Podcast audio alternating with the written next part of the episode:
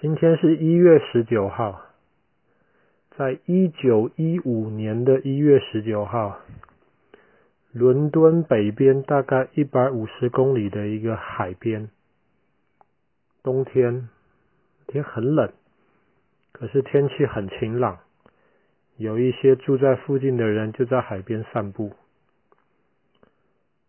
忽然有一个人抬起头，看到远远的。海上面，天空中有一团黑影，很大很大的黑影，越飞越近，越飞越近，越飞越近。在海边的人就很好奇，就抬起头来看，那是什么东西？那个黑影越飞越近，最后飞到他们头上。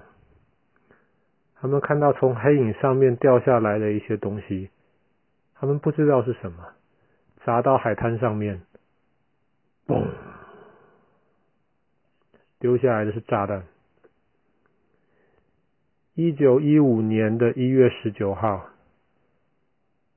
是人类有史以来第一次打仗可以打到天上去了。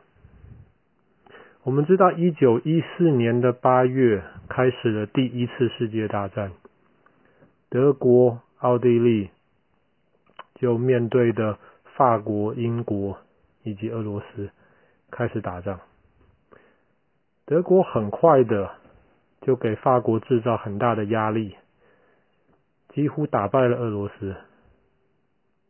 可是英国跟德国隔着个海啊，英国可以源源不断的在英国的土地上面制造一些子弹啊，制造一些枪啊、炮啊。来支持在欧洲大陆上面的法国军队啊，德国也知道，但是德国过不去，为什么？因为第一次世界大战的时候，英国的海军是全世界最厉害的。这个时候，德国人就想有没有办法，我们从空中过去了。那个时候，其实人类已经发明飞机了，莱特兄弟其实已经发明飞机，人可以在天空飞。但是人在天空飞，跟人载着一堆炮弹到天空。然后飞到一个很远的地方，往下面丢，这意思不太一样啊。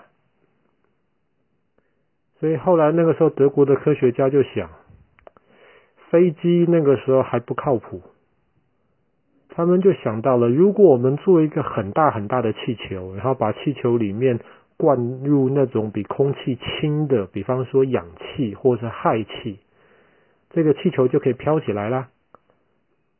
然后这个气球可以飘起来，上面就可以装一些火药炸弹，然后可以装一个小马达。如果风向对的的话，就可以从德国一直被风推到英国去，然后就可以把炸弹从空中往英国的土地上面丢啦。这个就是飞船。到一九一五年一月的时候。飞船，德国军队发现真的可以用了，太好了。那个时候，本来德国的军人们是想用飞船去轰炸伦敦的，可是德国的皇帝禁止他们这么做。为什么？因为那个时候英国的皇室里面有很多德国皇帝的亲戚啊。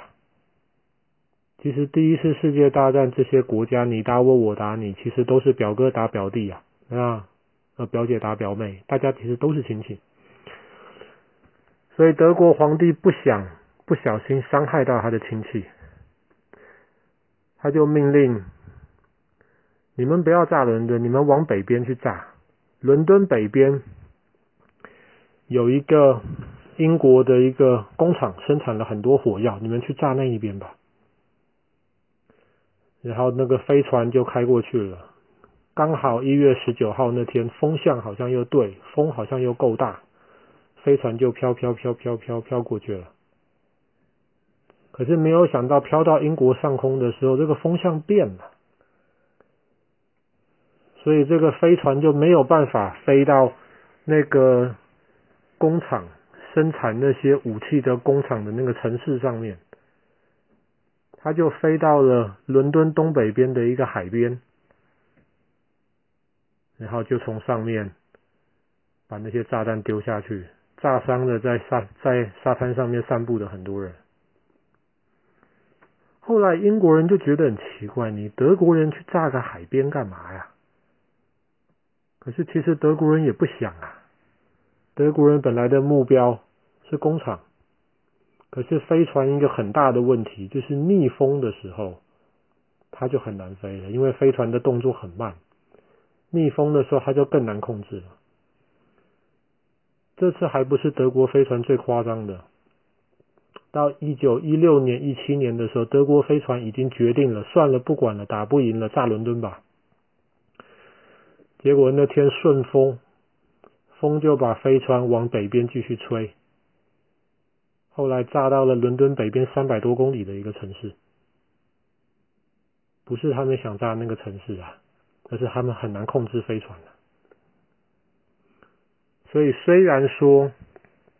飞船在一九一五年的今天第一次使用，那个也让英国人发现了，光有强大的海军还不行，把敌人隔绝在英国的土地外面了。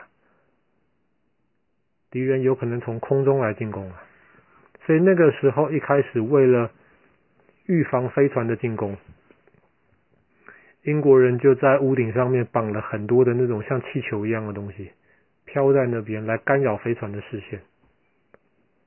其实飞船是很难用的。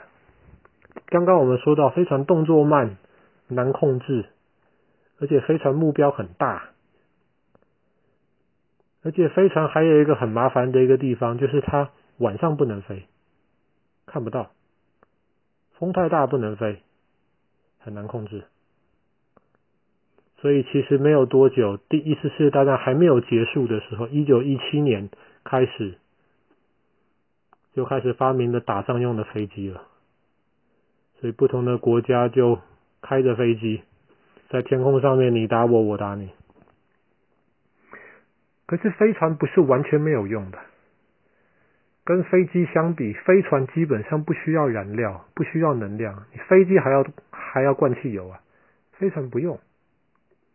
所以第一次世界大战是后来虽然结束了。可是大家还是在研究怎么样能够使用的飞船，好好的用飞船。那个时候飞机也才刚刚发明没有多久，还没有办法飞得很远。可是第一次世界大战结束之后没有几年，科学家就开始用飞船经营从伦敦飞到美国的航线了，可以飞过大西洋哦，飞船可以飞得那么远。